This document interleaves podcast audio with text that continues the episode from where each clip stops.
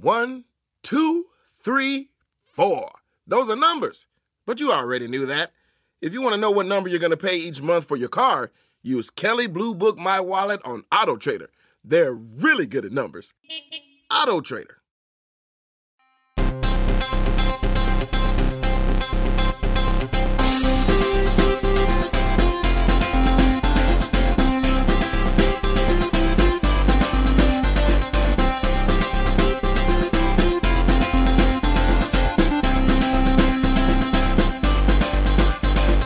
What's up, Denver?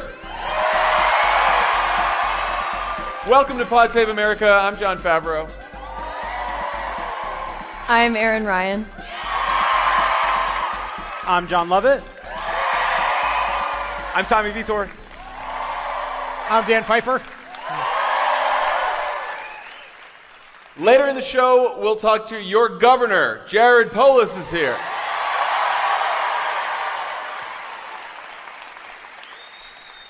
But first, let's talk about this week's top story, which is the president being a racist. Um, on Tuesday, the House of Representatives passed a formal resolution to condemn the president's racist attack against four congresswomen of color. Four House Republicans and the newly independent Justin Amash joined every Democrat in supporting the resolution, while the rest of the Republican Party tried to sabotage the vote, defend Donald Trump, and attack Democrats as deranged socialists who hate Jews in America. Um, now that the vote is passed, we've reached the stage of every racist outburst from Donald Trump where anonymous Democratic strategists tell reporters that the president wants this fight in 2020. Um, let's start with Tuesday's vote. Obviously, a House resolution doesn't have the power to uh, stop the president from being racist. Um, Would that it did, Jon. but the White House and Republicans still made a real effort to try to stop this thing from happening. Um, Tommy, why do you think that was, and what did you make of yesterday's antics? Um, I, I think they. It did. It does matter. I think the resolution does matter. I think that uh, there's a lot of members of Congress, a lot of Republicans in Washington who would love to pocket the Trump's ta- tax cut, to pocket a bunch of conservative judges, and then pretend that the other horrible things he does do not exist, right? That was Paul Ryan's whole strategy. You just, you, you that, that, was his strategy with his therapist. yeah, Paul Ryan would sit in the car with a reporter, read Trump's tweets with him, and then say, "Well, I don't really pay much attention to tweets," right? Like that was their whole goal.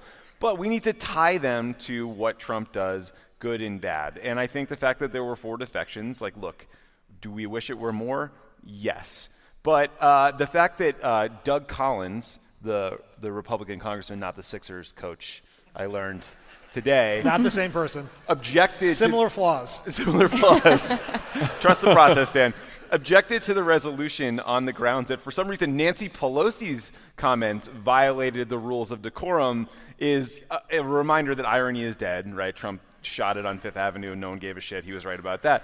But um, it showed how deeply they didn't want to deal with this. So I think politically it was smart of them to put this resolution forward. But just stepping away from politics, I think it's good for kids in the United States, people around the world, to know that there is a big swath of people in the United States and in the U.S. government that doesn't think racism is okay or acceptable, and to send that message out.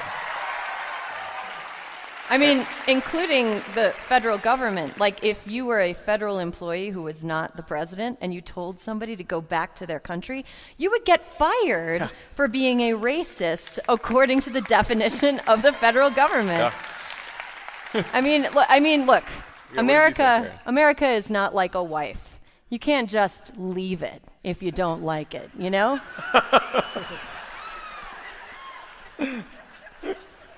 Erin, what do you think about Trump's attempt and the Republican attempt to sort of turn this into a referendum on uh, patriotism versus socialism? That was like the, the, the move yesterday. Uh, um, well, what I thought was, I think the patriotism versus socialism thing is really interesting um, because, to paraphrase former Senator Al Franken, de- Democrats love America like an adult loves another adult, which is they critique they are they're honest with themselves, and Republicans expect people to love America like a toddler loves their mommy, which is where like you just love everything mommy does is good, and anybody who doesn't like mommy or makes mommy sad is the very worst.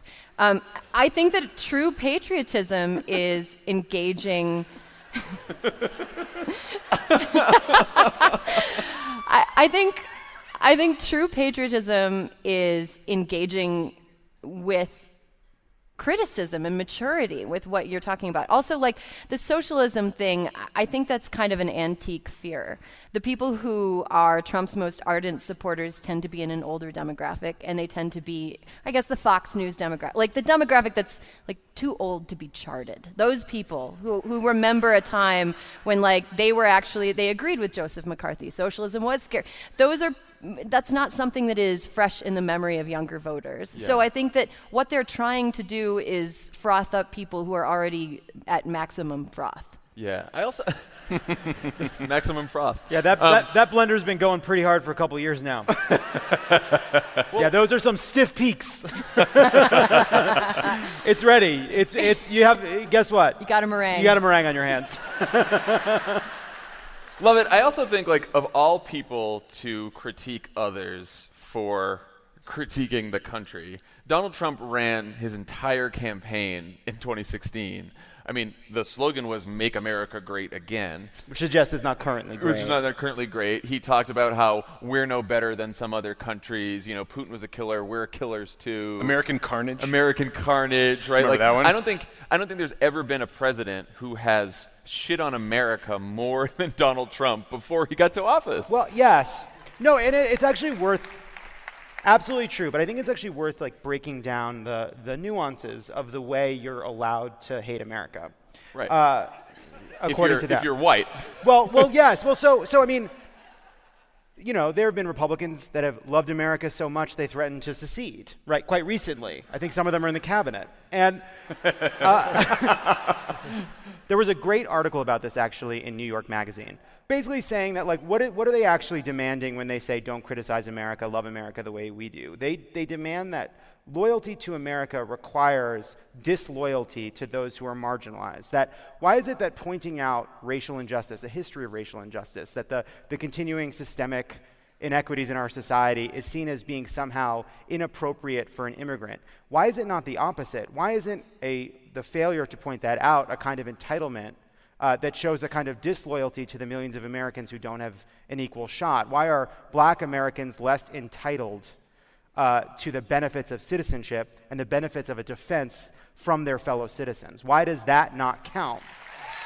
And because you know what? Because to say that the founding promise of this country is equality and is justice would require actions on behalf of Donald Trump and the Republican Party that they do not want to take. Right. But it's just as dumb as saying that supporting the troops means you want to send them into every single war possible. That's just not how this works. Just, um, to, just imagine if Donald Trump had taken his own advice circa 2009 and left. Where would he go back to, Dan? We don't know. So, Dan, there's been a lot of commentary that Trump wants this fight and that Republicans want to make the squad the face of the Democratic Party in 2020.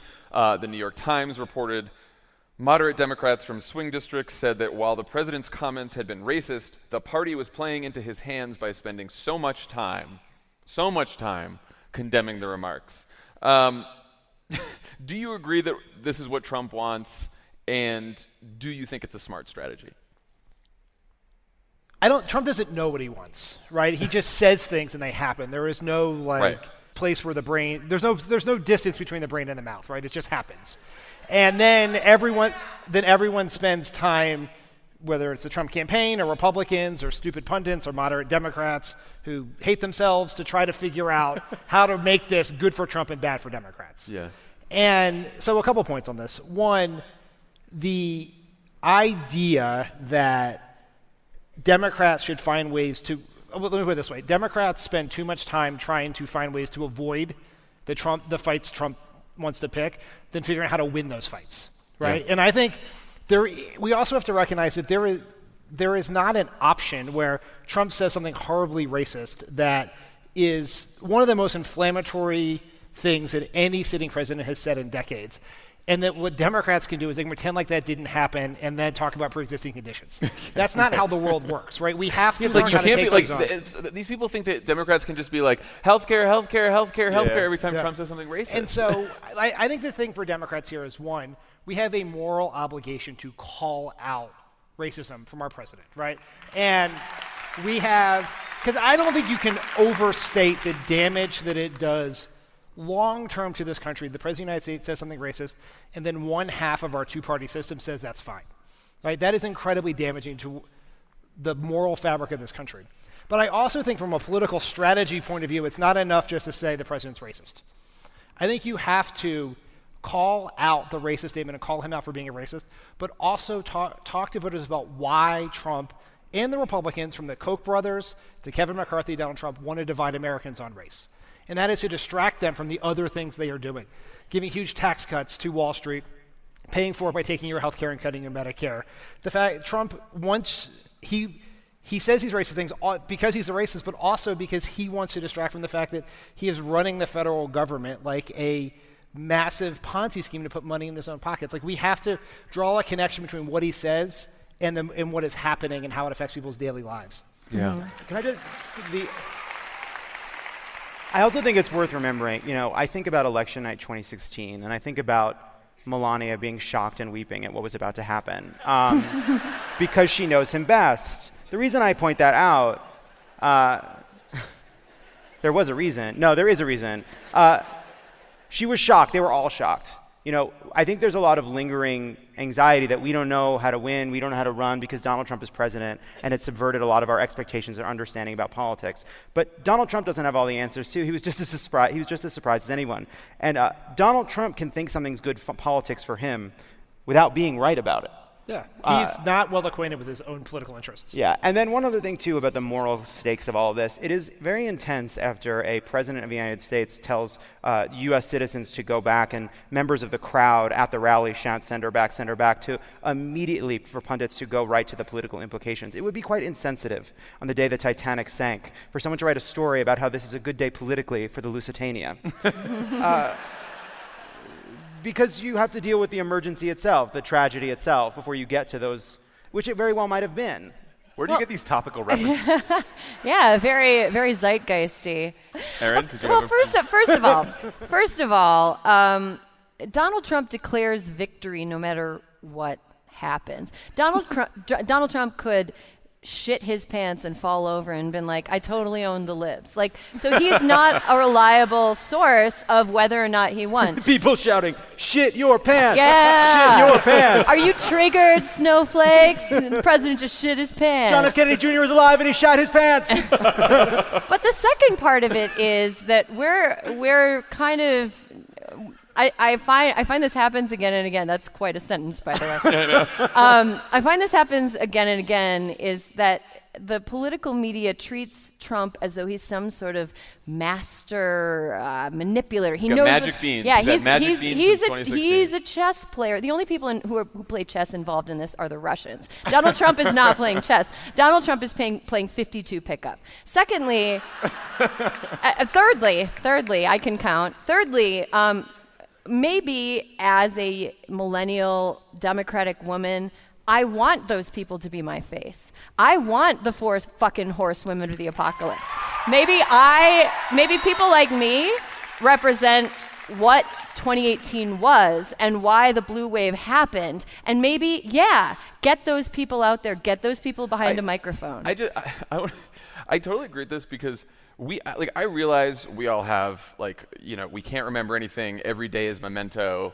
Um, but like we have memory hold the 2018 election so fast. Like we were sitting here in October of 2018, and Donald Trump was talking about the caravan every single day, and he was talking about an invasion of America, and the Brett Kavanaugh thing was supposed to sink the election for the Democrats, and then we won the biggest House majority in decades, and it did not work.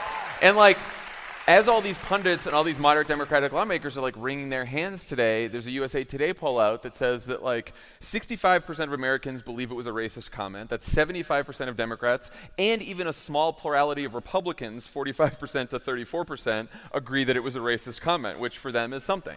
Um, and so, like, this idea that we always have to be afraid of him and that we can't speak our mind when it's something fucking obvious. Like, we overthink everything. You know, like, people like, oh, do we really want want this in voters' minds when they go to the poll. It's like the President of the United States is telling black and brown citizens that they should leave the country. The question is do you want to have a president like that or not? It's that simple. Well, I mean, it's that fucking simple. There is so much about this whole conversation that represents what's wrong in the political conversation in this country. The first is the the conventional wisdom among every reporter writing about this is that it is bad for the Democrats to have the squad as the face of the party, to Erin's point, because we only are capable in mainstream media of thinking about politics through the eyes of an imaginary white person in the exurbs of Ohio. Right. Right? And that and that is it's just such a painfully narrow view of how elections happen and who decides elections is that it's these swing voters who are white and they're scared of people of color. And it's just, it's so stupid. And then the idea that we're taking, the president says something racist, and then the first analysis is not the moral consequences of that or what that says. That the leader of this country says something racist to a rapidly diversifying country. What it means to all the all the all the naturalized citizens of this country, everyone who are parents, children of immigrants. What it means, it's like what are the politics of it? And the idea that you have these moderate Democrats calling up Jake Tapper to talk about it is like being against racism is not a liberal or a, de- or a conservative issue. It is just the right or wrong That's issue. yeah. and that like, is like what is so fucking bad about Trump is he is ta- he's moved the Overton window towards awful, and that that is now Democrats being for Medicare for all is the polar opposite of Republicans being racist. And that is just such a stupid way of thinking of politics. And I'm right. not even saying I'm not advocating like throwing politics out the window here. Like I get I definitely get the tough spot a lot of moderate Democrats are in. Impeachment, like I'm for impeachment, but I get that it's a tough debate. Immigration can be a tough debate. Um, you know, Medicare for all is a tough debate. But when there's a comment like this, this is a fucking easy one, guys. Yeah. Yeah. this, this Well, one is you know, not hard. And, and that's and that is honestly why I think Republicans are hemorrhaging conscientious voters that needed a plausible deniability before. They needed to be like, well, they're not all racist. They're, you know, this one really loud person is racist. No, it's like, no. Not only is this one really loud person racist, basically the entire House of Representatives of that party agreed that it was fine. Yeah. And that I think matters a lot to not to not to like generalize by gender, but I think to women voters that that shit matters. And the Republican Party has been hemorrhaging female voters Yeah. because of issues like this. Yeah, but and to Jon's point, like this is easy on a moral level, but it's also how many times have we seen Donald Trump tweet something stupid because he saw a segment on Fox and Friends, and then watch the Kellyanne Conways of the world try to spin it as being some strategic political decision? It was clearly not. He's a sad, angry old racist weirdo who tweets crazy crap all day long, and the political consequences come to him later. Like, i i- Yeah. stop buying their spin, this, guys. This strategy. Now, I, I realize that it wasn't.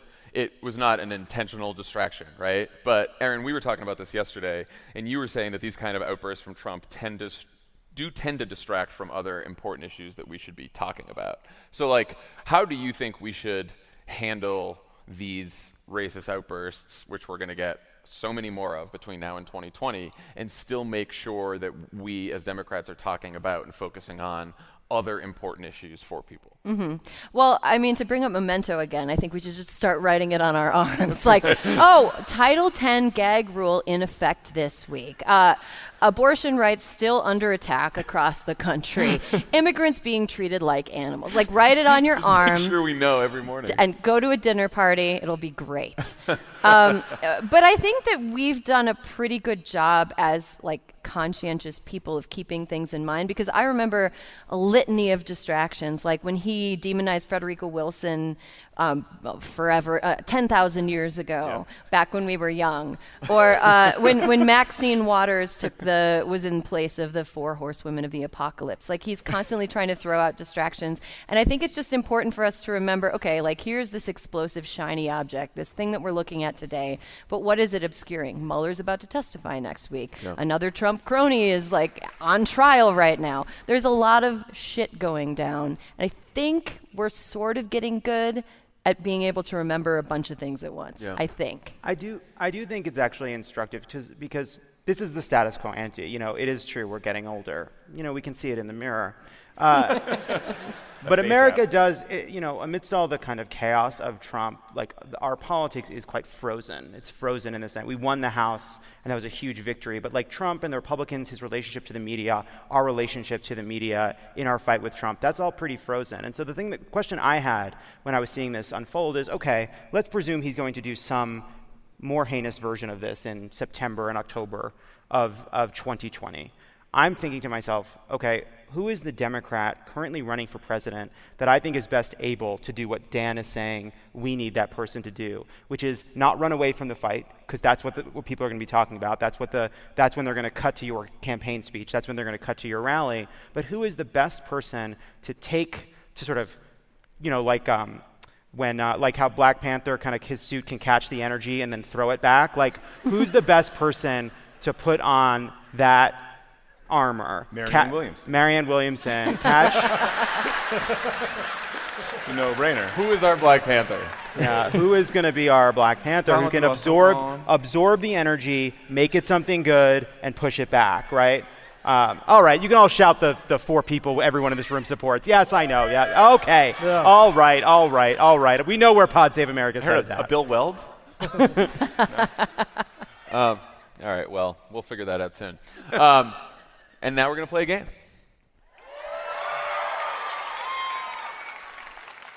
Now it's time for OK. You son of a.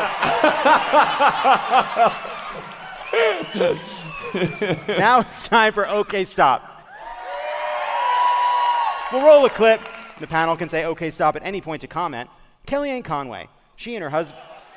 She and her husband started. You guys know her?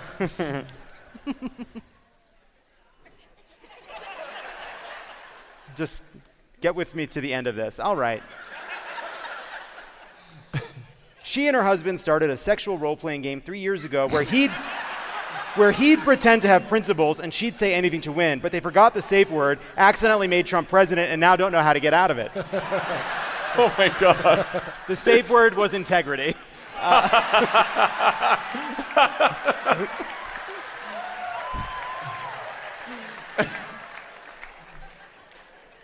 Wow. She also was asked about Trump's racist tweets, and her response was pretty alarming. Let's watch. If the president was not telling uh, these uh, these four congresswomen to return to their supposed countries of origin, to which countries was he referring? What's your ethnicity? Uh, why is that relevant? Okay, stop. Okay, stop. Hey, Kellyanne. Um, you said the part you're supposed to just think to yourself. you're in the middle of a giant fracas over whether or not your White House is run by a racist goon who views people and their. What do we think? She... Ver- I'm halfway through a sentence. Are you? And whether. I'll fucking finish it now. and whether all Americans words. belong here, don't ask Jews what their ethnicity is. Sorry, Jon. Do you think, like, I st- I've watched this clip many times now. What do you think she meant by this? That's was, she, was, this, was this planned? Was it in the spur of Definitely the moment? planned. It was, was 100% she, planned. Is she talking to Jon Karl? Is that what? It, is that who it was? No, no. it wasn't. It uh, wasn't. No. It, it's is it Brian Karem, right? I, I, but anyway, I thought like, that question too. Like, I look at it and like, okay, what was she going for? Because I feel like she's she she's was, got her she was she's got her like self-satisfied smug look on. Like I've got no, this. she practiced this in the mirror. Yeah. It was supposed to be like, oh, your relatives were from Italy 60 years ago, that's what he meant. But like, okay, if my may- don't get me wrong. But you- okay, it but- makes no sense, and it's equally offensive. I, I just want to it's really her brand is stupid offensive. So Thankfully, but we like- got the but- Kellyanne Conway whisperer up Look, here. Let's Kellyanne- shadowbox. Let's shadowbox Kellyanne's reflection. Like, okay, if I said I'm not, Kellyanne has no but reflection. if I were to say,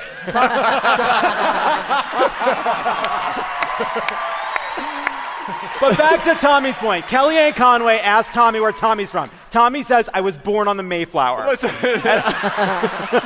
was telling someone to go back. No, but if I said I was Irish in Boston 40 years ago, there were signs that said Nina, no Irish need apply. So discrimination and racism is not okay in this instance. What is she fucking saying? By the way, like, like Trump gave the game away at the rally tonight because he was like, when I was talking about those four Democratic congresswomen, and now I will list them off one by one. Yeah. So the whole first defense was like, he, who could he have been talking about? He could be talking about anyone going back. that Nadler. he was talking to Nadler. I just, I, f- I feel like maybe it was just like a conversation that's come up among her friends that week. Like she and her cross burning circle had all gotten the results from Ancestry.com. Ooh, I'm 80% white hood.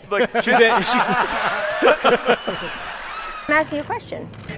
My ancestors are from Ireland and Italy. Kellyanne, my, my own ethnicity is not relevant to the question I'm No, asking. no, no, it is I'm because you're asking asking about. He said originally he's tired. He, we, a lot of us are sick and tired of this country. Okay, Of stop. Ameri- because- Honestly, we should clip that, put it in an ad, and just run it everywhere. a lot of us are sick and tired of this country. We can tell, Kellyanne. Because there's a context coming, but whatever. Who cares? He's old. His only exercise is golf, and he drives a cart. He's, he's He eats a Big Mac for lunch. Like he's not up for the job. the, uh, it is interesting, too, though, to watch how the defenders have to change their kind of their tactic midway through. Because when, when Trump first tweeted it, his, his, uh, his, um, his squad was uh, Goon Squad. Graham, Graham? who's the squad? McCarthy, Graham McCarthy. Gra- Graham McCarthy, but, but one of his, uh, his uh, rapid response responder that uh, Powder from the movie Powder. the uh, Let's uh, not say per- his name. Who per- cares? Permit Patty. Uh, the uh, uh, The bad guys from Roadhouse.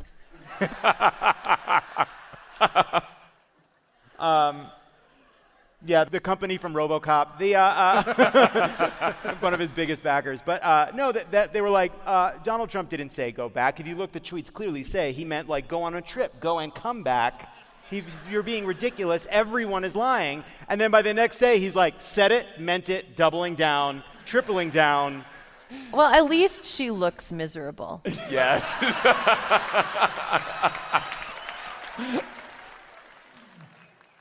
coming last to people who swore an oath of office, sick and tired of our military being denigrated, sick and tired of the Customs and Border Patrol people, the uh, p- protection people I was with, who are overwhelmingly Hispanic, by the way, in McAllen, Texas. Sick and tired of them being no, you don't understand because you didn't go. Being criticized. Okay, Being stop. do- Why? just stop. Why? Yeah. Why is the girl you wish you hadn't started conversation with at a party in the White House?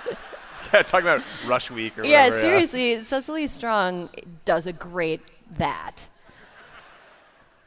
I'm, I'm by a bunch of I- I Hollywood still D-listers who have nothing else to do but sit on their asses on Twitter all day and try to dox. Okay, brave stop. men- Nothing to do but sit on their ass and be on Twitter all day.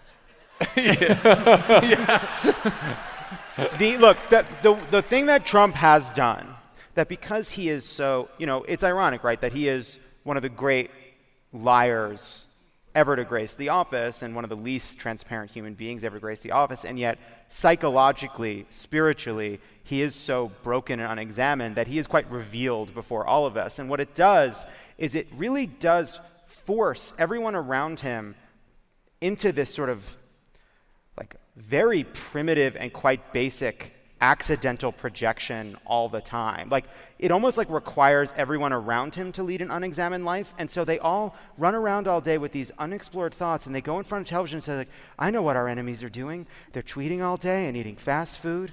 Oh, and they don't love this country. No, they they barely care about their jobs at all. And I, sometimes I think they don't even know why they ran. Sometimes I think I, sometimes I think they don't even know why they're in the job to begin with. Maybe it's like for their own personal gain, and maybe they thought it'd be a great way to build some rain, name recognition for your polling firm. Then all of a sudden you're the only one around, and you think, well, maybe I should see this thing through. And before you know it, nobody wants your polls anymore because you're tied to this guy, and you realize, well, if he sinks, I sink. So you might as well see it all the way to the end. And then your husband's like, I'm moving to New York.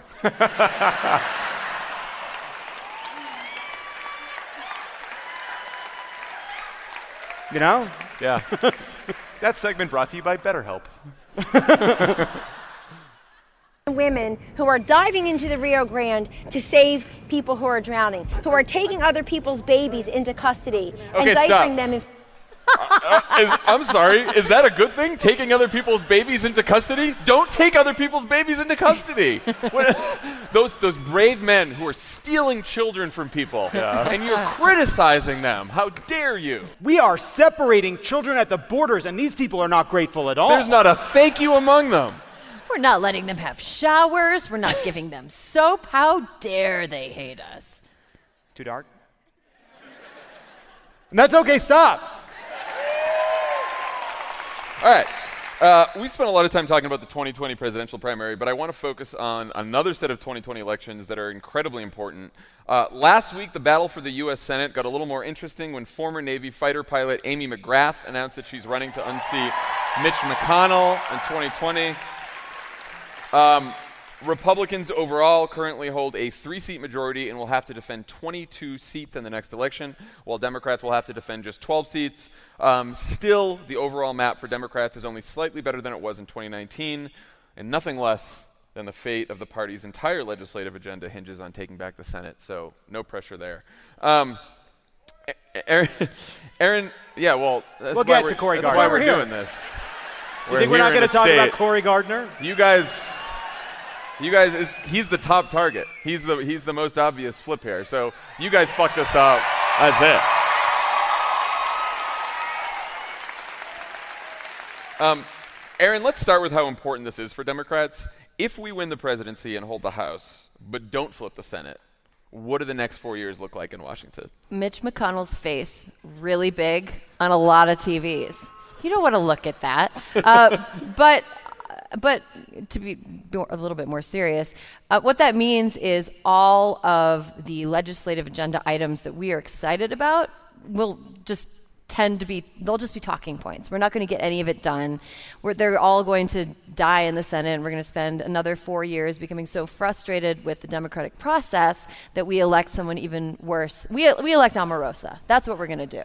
Is if we're we're going to what's going to happen is four years of people be, people being so frustrated with gridlock in Washington that they elect somebody even crazier than who is in office, and we we can't have that. That is that is my my biggest fear. Like, well, the big fear is that we don't get any progressive legislation passed, but right. But all these Democrats come, we get rid of Trump. We have a Democratic president, Democratic House, and people think, well, we didn't get the Senate, but at least good things can start happening. Mitch McConnell has a tremendous amount of power in the Senate to just say absolutely no to anything that the next Democratic president wants. This is the structural advantage Republicans have as a party. Democrats believe in government and using it to help people. Republicans want to shrink the government to the size of something you can drown in a bathtub. That is their stated belief and role in life. So we have a much harder job.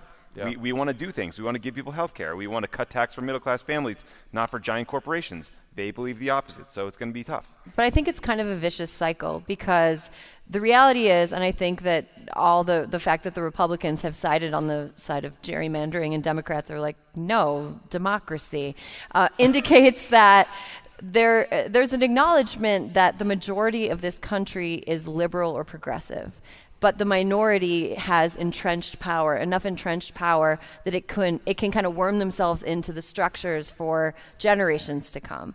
And what is uh, kind of a cycle that I've noticed is that what happened like the majority will have an outcry like this is what we want we want people to have health care and uh, the conservative minority will use that to make themselves out to be aggrieved and mitch mcconnell will wield that power into blocking things as though it's actually the majority and i think that that cycle will continue to repeat itself the longer that republicans hold the senate Yeah, until we get rid of Mitch McConnell. So go Let me ahead, just Dan. put a hypothetical here. So let's say Democrat X wins the presidency at inauguration.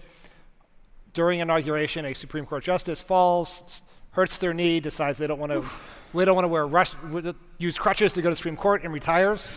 Mitch McConnell will hold Sam that Alito. will hold that seat open for four years, right? Four years. Four years.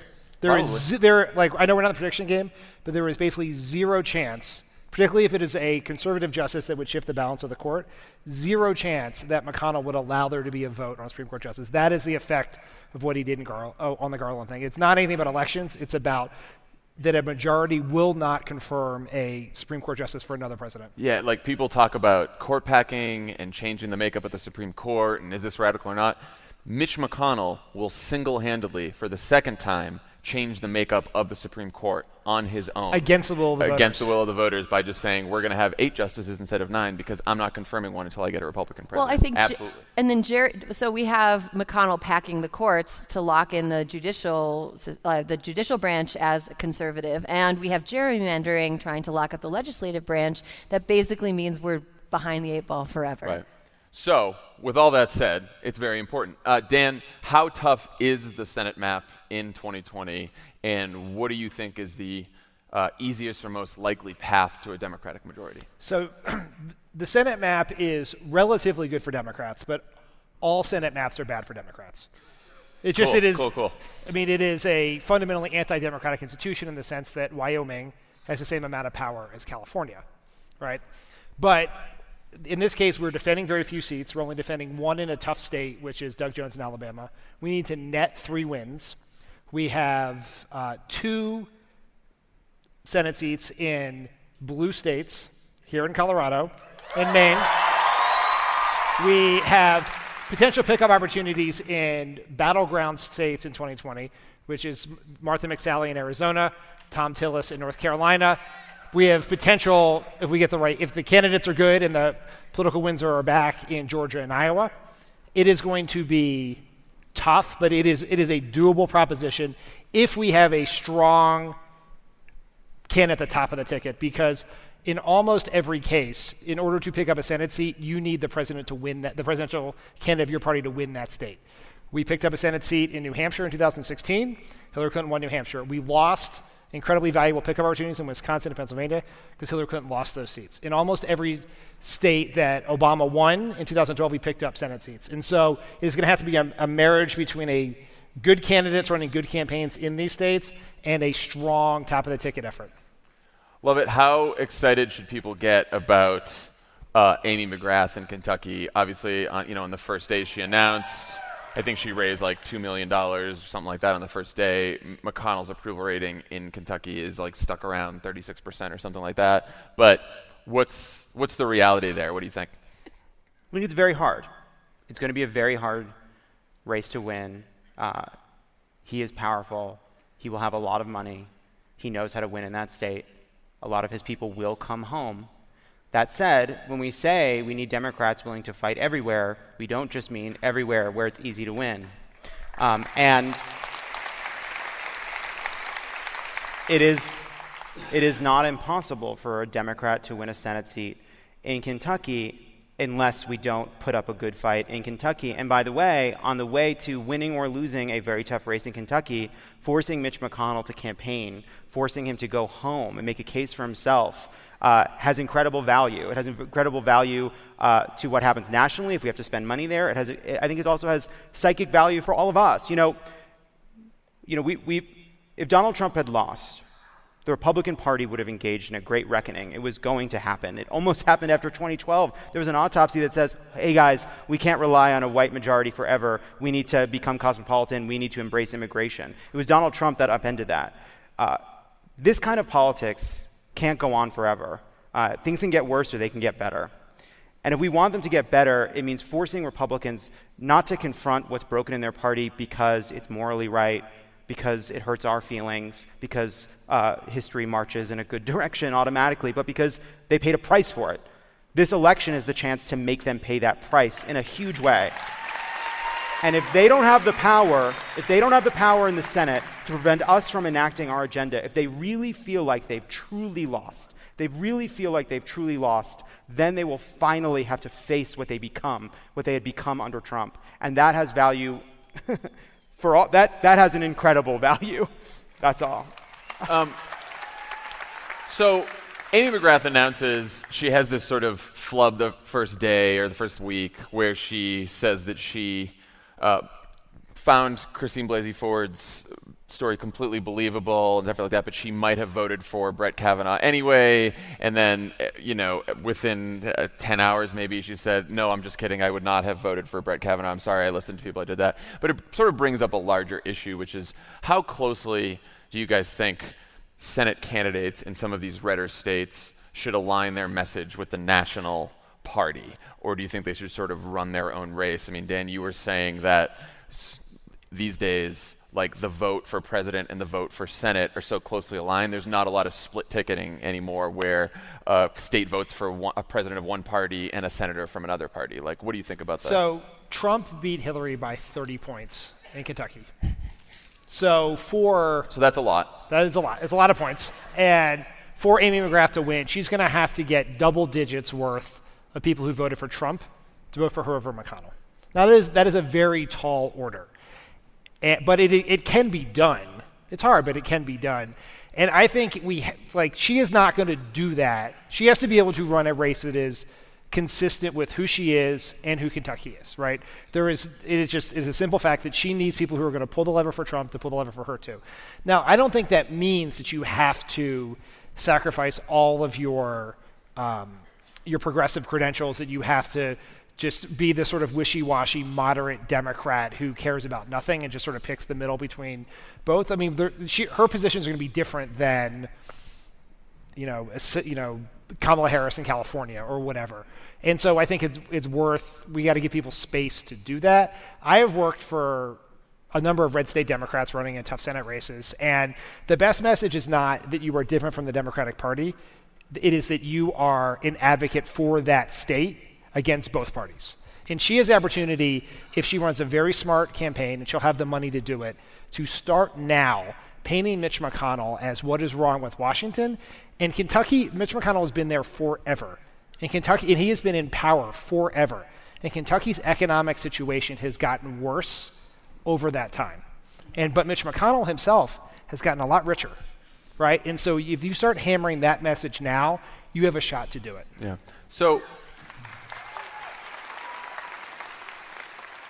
uh, a lot of these Republican incumbents already, uh, Martha McSally in Arizona, Cory Gardner here in Colorado, Susan Collins in Maine, Thom Tillis in North Carolina, have already raised a shitload of money uh, for their race. So, Tommy, what can Democrats do, uh, whether you're in the state or outside of some of these states, to help take back the Senate?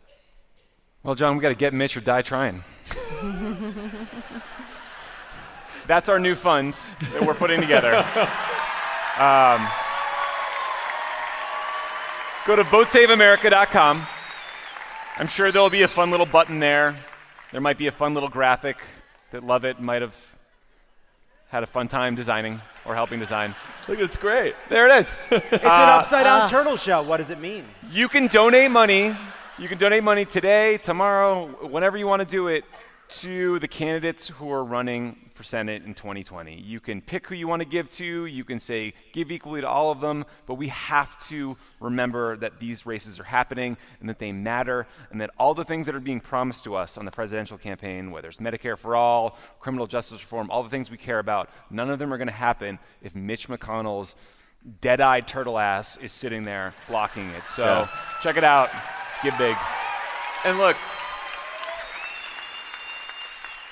it's the reason we're doing this now. It's obviously super early in the primary season. There's going to be a heated primary here in Colorado, which is great. You guys have a bunch of great Senate candidates. Um, we have that situation in a few different of the states that are up. But the idea with this fund is the money that you give will go to the eventual Democratic nominee, whoever uh, she or he may be in that Senate race. So give now, give early. It's super important. We'll give you, uh, I think when you go on the site, we'll give you the tiers of like who we think's most likely to win, the easier states down to the harder states, and you can give to all equally, or you can pick who you want. So, but yeah, go to Vote Save America and uh, and start giving. Um, when we come back, we will have your governor, Jared Polis.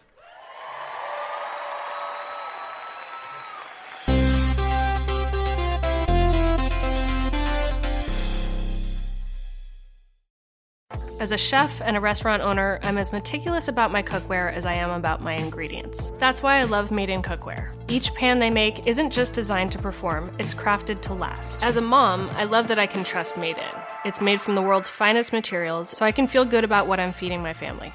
I'm Chef Brooke Williamson, and I use Made in Cookware. Shop chef quality pots and pans at madeincookware.com.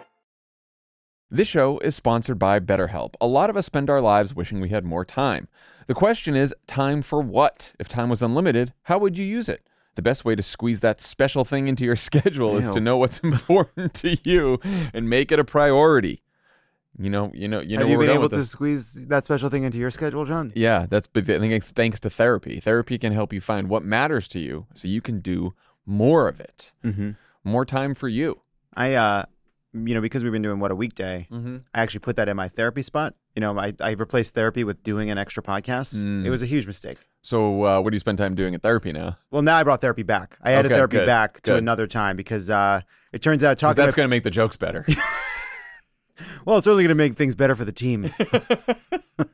If you're thinking of starting therapy, give BetterHelp a try. It's entirely online, designed to be convenient, flexible, and suited to your schedule. Just fill out a brief questionnaire to get matched with a licensed therapist and switch therapists anytime for no additional charge. Learn to make time for what makes you happy with BetterHelp. Visit betterhelp.com slash PSA today to get 10% off your first month. That's betterhelp, H-E-L-P dot com slash PSA. Look around. You can find cars like these on AutoTrader, like that car riding your tail. Or if you're tailgating right now, all those cars doubling as kitchens and living rooms are on Auto Trader too. Are you working out and listening to this ad at the same time? Well, multitasking pro, cars like the ones in the gym parking lot are for sale on Auto Trader. New cars, used cars, electric cars, maybe even flying cars. Okay, no flying cars, but as soon as they get invented, they'll be on Auto Trader. Just you wait. Auto Trader. And we're back. He's an entrepreneur, former member of the House of Representatives, and the Democratic governor of Colorado. Please welcome Governor Jared Polis.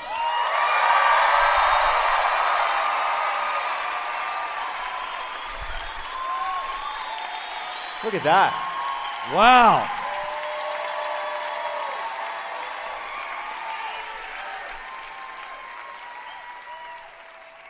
Standing ovation. It's for having Pod Save America right here in Denver, Colorado. What a politician. What a pander. All right, so here we are in Colorado. Dems have uh, complete control of the state capitol thanks to huge wins in 2018. Uh, you just finished the legislative session where Dems passed free full day kindergarten, limited the cost of insulin, allowed local governments to raise the minimum wage, banned conversion therapy for minors, and signed a plan to get the state to 100% renewable energy by 2040. Uh, do elections matter? Wow.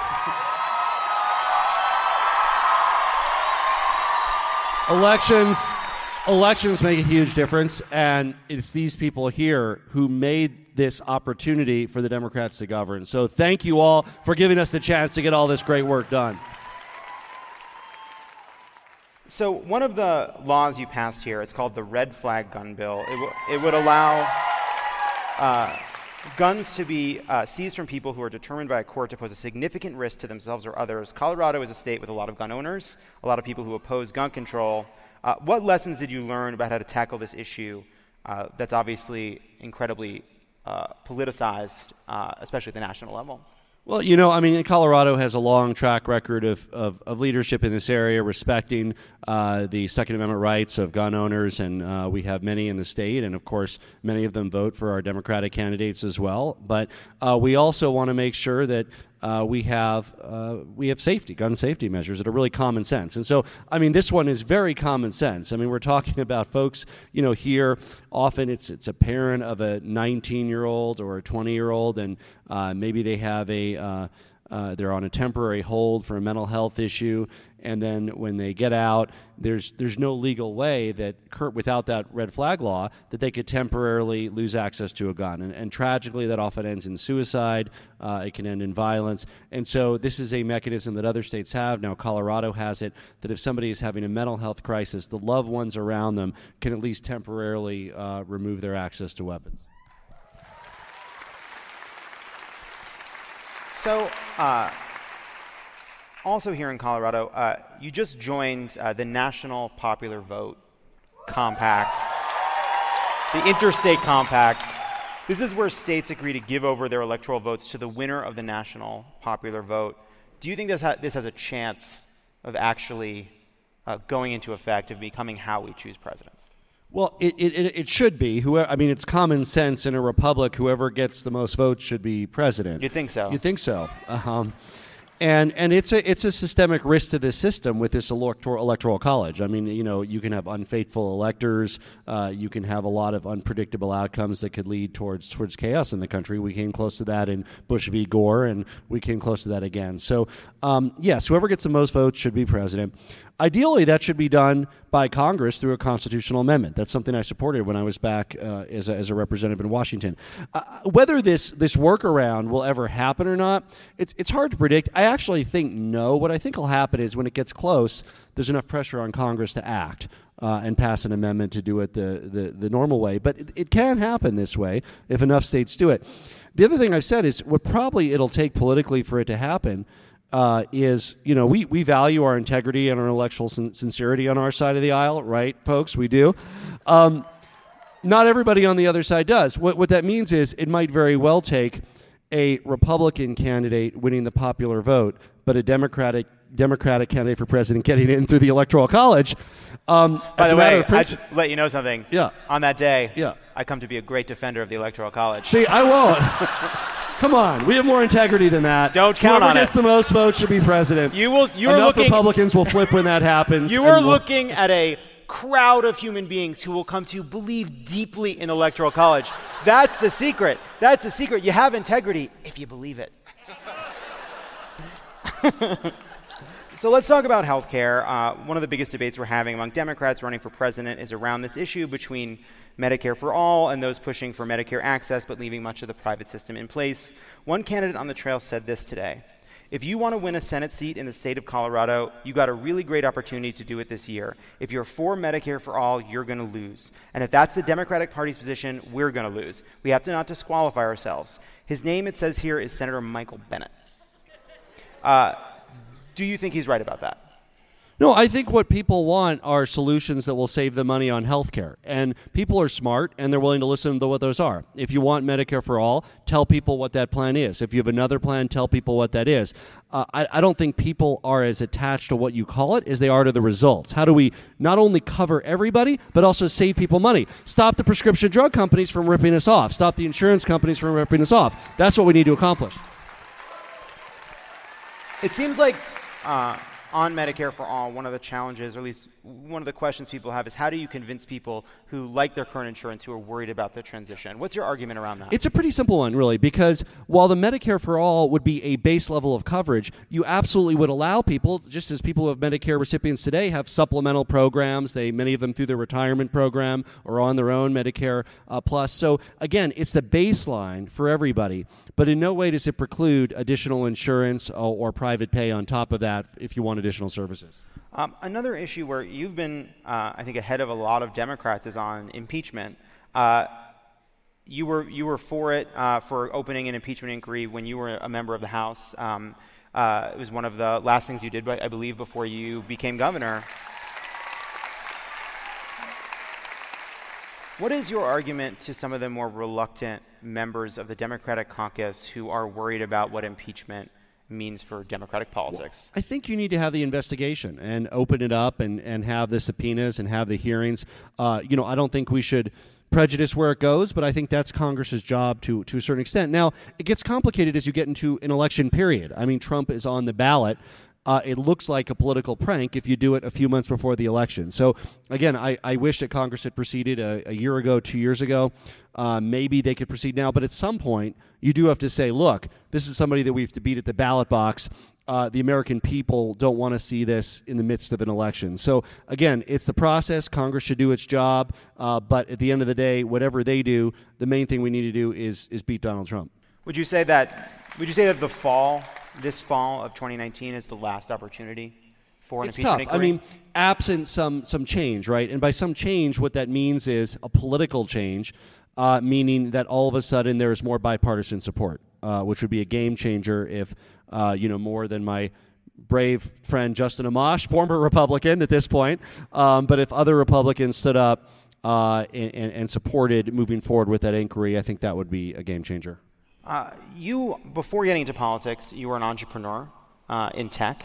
Uh, you built businesses. So you know more about this issue than most politicians. Where do you stand on this question around uh, monopoly and whether or not Facebook should be broken up? Oh, that's interesting. Um, antitrust is absolutely critical. Uh, you know, you have to have competition for a market to work. That means you have to allow an upstart. That's why I support, for instance, net neutrality. Uh, before we get to to Facebook, net neutrality is incredibly important. And by the way, we passed uh, pretty much everything we could do, pushing the envelope for net neutrality here in Colorado in the absence of national leadership.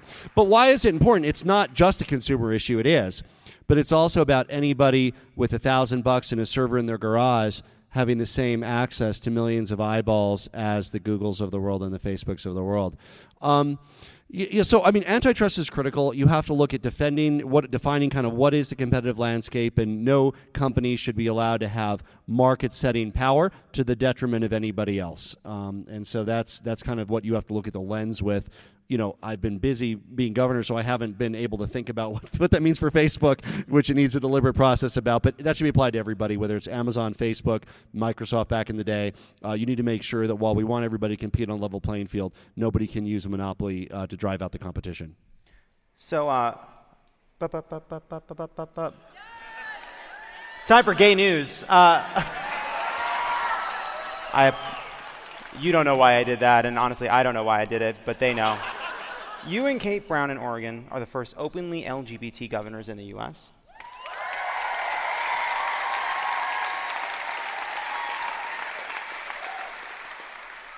Uh, we now have a, a gay person running for president uh, on the Democratic side. What do you make of Mayor Pete's campaign as someone who has uh, broken this barrier yourself? Well, it's great. I mean, it's great to see the diversity of the Democratic field, right? I mean, to have uh, you know uh, African American woman running, to have uh, a gay man running. I mean, it's, to have a field that looks a little bit more like America than any time in American history is very exciting, regardless of which candidate you like, right? Um, and to see up on that stage, you know, women, and not a woman, but women, right? Right? We've had women, several uh, a gay man, uh, Latinos, African Americans, plural, right? African Americans. This is this is really exciting. This is real exciting. This is the face of America. Have you ever felt pressure as a gay person uh, who is trying to break this barrier and prove that gay people can win anywhere in this country to, uh, I'm going to say it this way, and to not gay it up? that you know, you know, call it whatever you want, covering what have you, but that uh, people are, are, have you ever worried that people are comfortable with a gay candidate, but that you feel pressure to make people who might be uncomfortable with homosexuality or femininity more comfortable by not, you know, gaying it up? Well, I really wanted to be the first uh, gay Jewish political podcast host with a million listeners, but, but, but Instead, here I am. Two podcasts with a million listeners. There you go. Who's counting? Who's counting? Um, so you know, I, I do identify that. I mean, I follow the presidential race. Obviously, I'm you know I want uh, you know I'm, I'm, following the ups and downs. But I mean, I see some of the the slack against Mayor Pete, and and I felt the same thing in, in my race. I mean, there's always people who think you're too gay, and people who think you're not gay enough. And it's all you can do in answer to that is just be yourself. I mean, just be yourself, be authentic, be who you are. I mean, you know, I don't, I, I never hide it. I never hid it. You know, people know my partner. He does public things. I also don't bring it into everything because why would you? If you're straight, you're not like bringing it into everything either. Like, by the way, I'm straight. I mean, it's just not something you, you say all the time. So it's, I treat it just like I was straight, but I happen to be gay. So, I mean, you know, it's just who I, part of who I am and don't hide from it and don't run towards it. It's just part of it. Even more controversial, uh, you're also openly a gamer, uh, a proud gamer American. Uh, as am I. Oh, are you? Cool. Yeah, let's, two, let's, two gay gamers. Let's do it. Let's play sometime. That'll be great. Listen, if you think I come on these tour, tour trips without a Nintendo Switch in my backpack, you, you are incorrect. Oh, I'm I'm actually more of a PC guy than a console guy. Ugh. PCs. You know, maybe we can't cross this divide. Uh, no, but what, what are you playing right now? Uh, League of Legends is uh, League of Legends. Anybody? Got some? Yeah. So that's the one. You know, Marlon and I play that a lot. Uh, we also play some oldies ourselves: Age of Mythology, Civilization, Okay. uh, games like that. I was in Age of Empires, man. Have you ever played Diablo 3? Uh, absolutely, we completed it. You played Diablo 3 all the way to the end? Absolutely. What kind of character? Oh God, this was a while ago, wasn't it? Oh, it was Diablo two. I know what? No what? Diablo no, what, 2, no. you played No, Diablo- we didn't play the massively multiplayer one. That was three, right? No, we we did two all the way through. Okay, Two all the way through is the last one we did. Wizard, Demon Hunter? What are we looking at? Uh, Marlon was whatever that one is that summons all the like familiars and animals and Oh, stuff. yeah, yeah, I yeah, was yeah, like yeah, the I don't nice. remember if it was barbarian or fighter. I was like the one that just goes. oh, you in. just like to The run tank. into the fucking. T- you tank it I'm up. tank. You get a good amount, a good shield. Hey, if I- Metaphor. I take all of that in politics, so I'm accustomed to it, right? That was my next question. What does this teach you in politics? We can skip it. Uh, uh, so, you know, Colorado is going to be the epicenter of one of the most important Senate races. You know, you've just had this incredible legisla- uh, legislative session. Uh, you're making progress in turning the state uh, uh, reliably blue. What can people here do to get involved and, and, and help and help continue the progress you've made? And, and the main thing to understand is we're not at any any way, shape, or form reliably blue. This is going to be a hotly contested race, uh, and we have a lot of great candidates running, as you know. Any one of them can beat Cory Gardner. Uh, by the way, and and that will depend on on your work, right? And and my work and, and their work and, and everybody's work. But it'll take all of us working together to do that. I think it's fair to say there's no path to a Senate majority that doesn't go through Colorado. So we have to win this one. You ever play Portal? You should play Portal. Is it on PC or just console? I think you can get it on PC. Okay. You should try Portal. Guys, give it up for your governor, Jared Polis. Thank you so much for being here, Governor. This is great. This is great. One more time for Governor Polis. When we come back, we're going to play a game.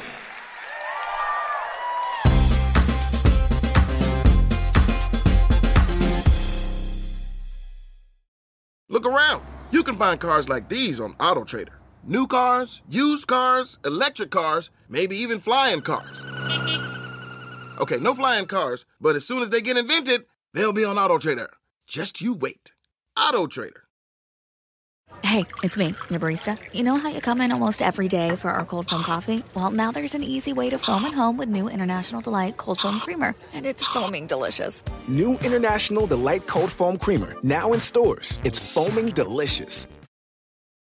When booking with other vacation rental apps sounds like this. This place doesn't look like the pictures. Is there a door behind all those spiders?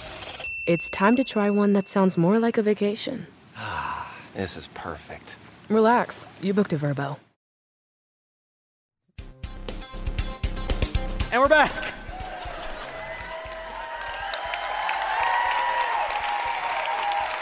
Colorado. Nature's resplendence in every direction, crisp mountain air sweeping over snow capped peaks, raging waters, and marijuana dispensaries of untold beauty. It is truly a state of wonders. But that's not all Coloradans share. What brings you together as you hike and bike and snowboard, which is just skiing for people who think Hoobastank is underrated,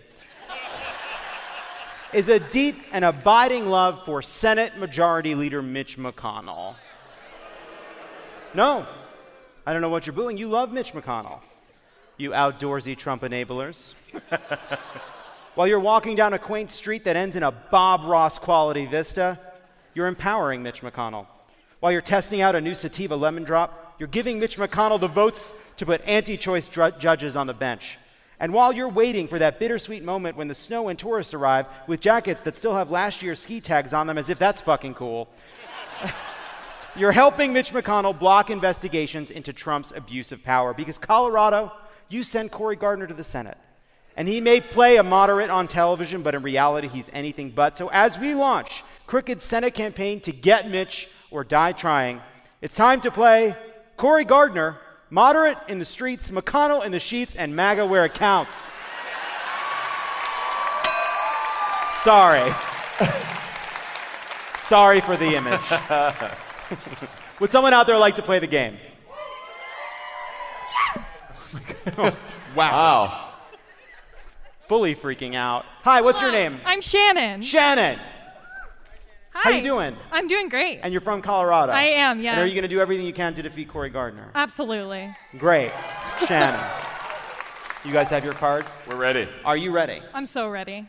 Let's talk about Trump's border wall. According to the Denver Post, Gardner told reporters in 2017, quote, I don't think the wall is the best idea, and in a telephone town hall a month later said, I believe we have to have border security, but I do think billions of dollars on a wall is not the right way to proceed.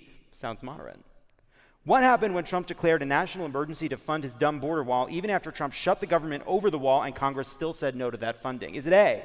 Cory Gardner took the floor and said, It's imperative for the president to honor Congress's constitutional role. A national emergency declaration is a tool to be used cautiously and sparingly before joining 59 senators of both parties to vote no. Or is it B? Cory Gardner took the floor and said, If your faithfulness to this Constitution depends on which party controls the White House, then you're not faithful to it. Before joining 59 senators of both parties to vote no. Or is it C? Cory Gardner took to the floor and said, As a U.S. Senator, I cannot justify providing the executive with more ways to bypass the Congress before joining 59 senators of both parties to vote no. Guys, for those listening at home, Cory Gardner did not walk out here and do that reading. that was unfucking canny. I'm freaking out. or is it D? Cory Gardner took to the Senate floor and said nothing. Voted with McConnell and Trump, then put out a statement blaming Nancy Pelosi and Chuck Schumer. I'm gonna go D. You're right.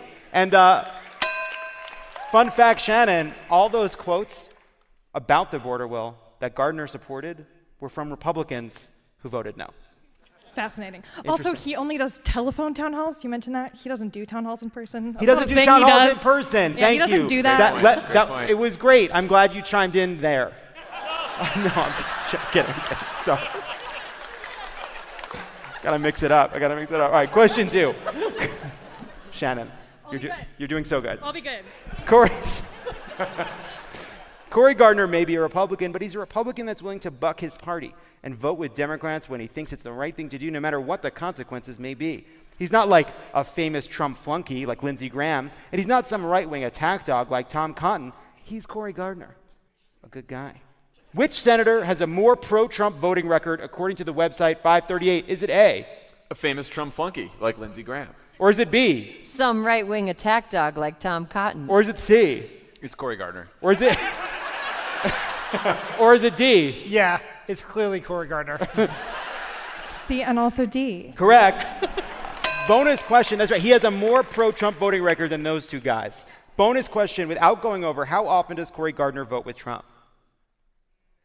75? No, no, 90, 95. You got, oh, God. 92, Shannon. Uh, You got to just go with so your sorry. gut. I'm so sorry. It's 90. Let's going to say you got it. It was one of the numbers you said. Question three. Now it's time for the Cory Gardner So Moderate It Hurts Lightning Round. That's a new one. I love that. Can we use That's that all the time? bad. Here's how it works, Shannon. We're going to go around and around, and we're going to read you facts that may or may not be facts. If you think they're true statements about Cory Gardner, you say true. If you think they're not, you say false. Are you ready? Jon, kick us off. Cory Gardner spent years complaining about deficits, so he took a principled stand against the Republican tax cuts, which sent the deficit back up to a False. trillion dollars. False. Correct.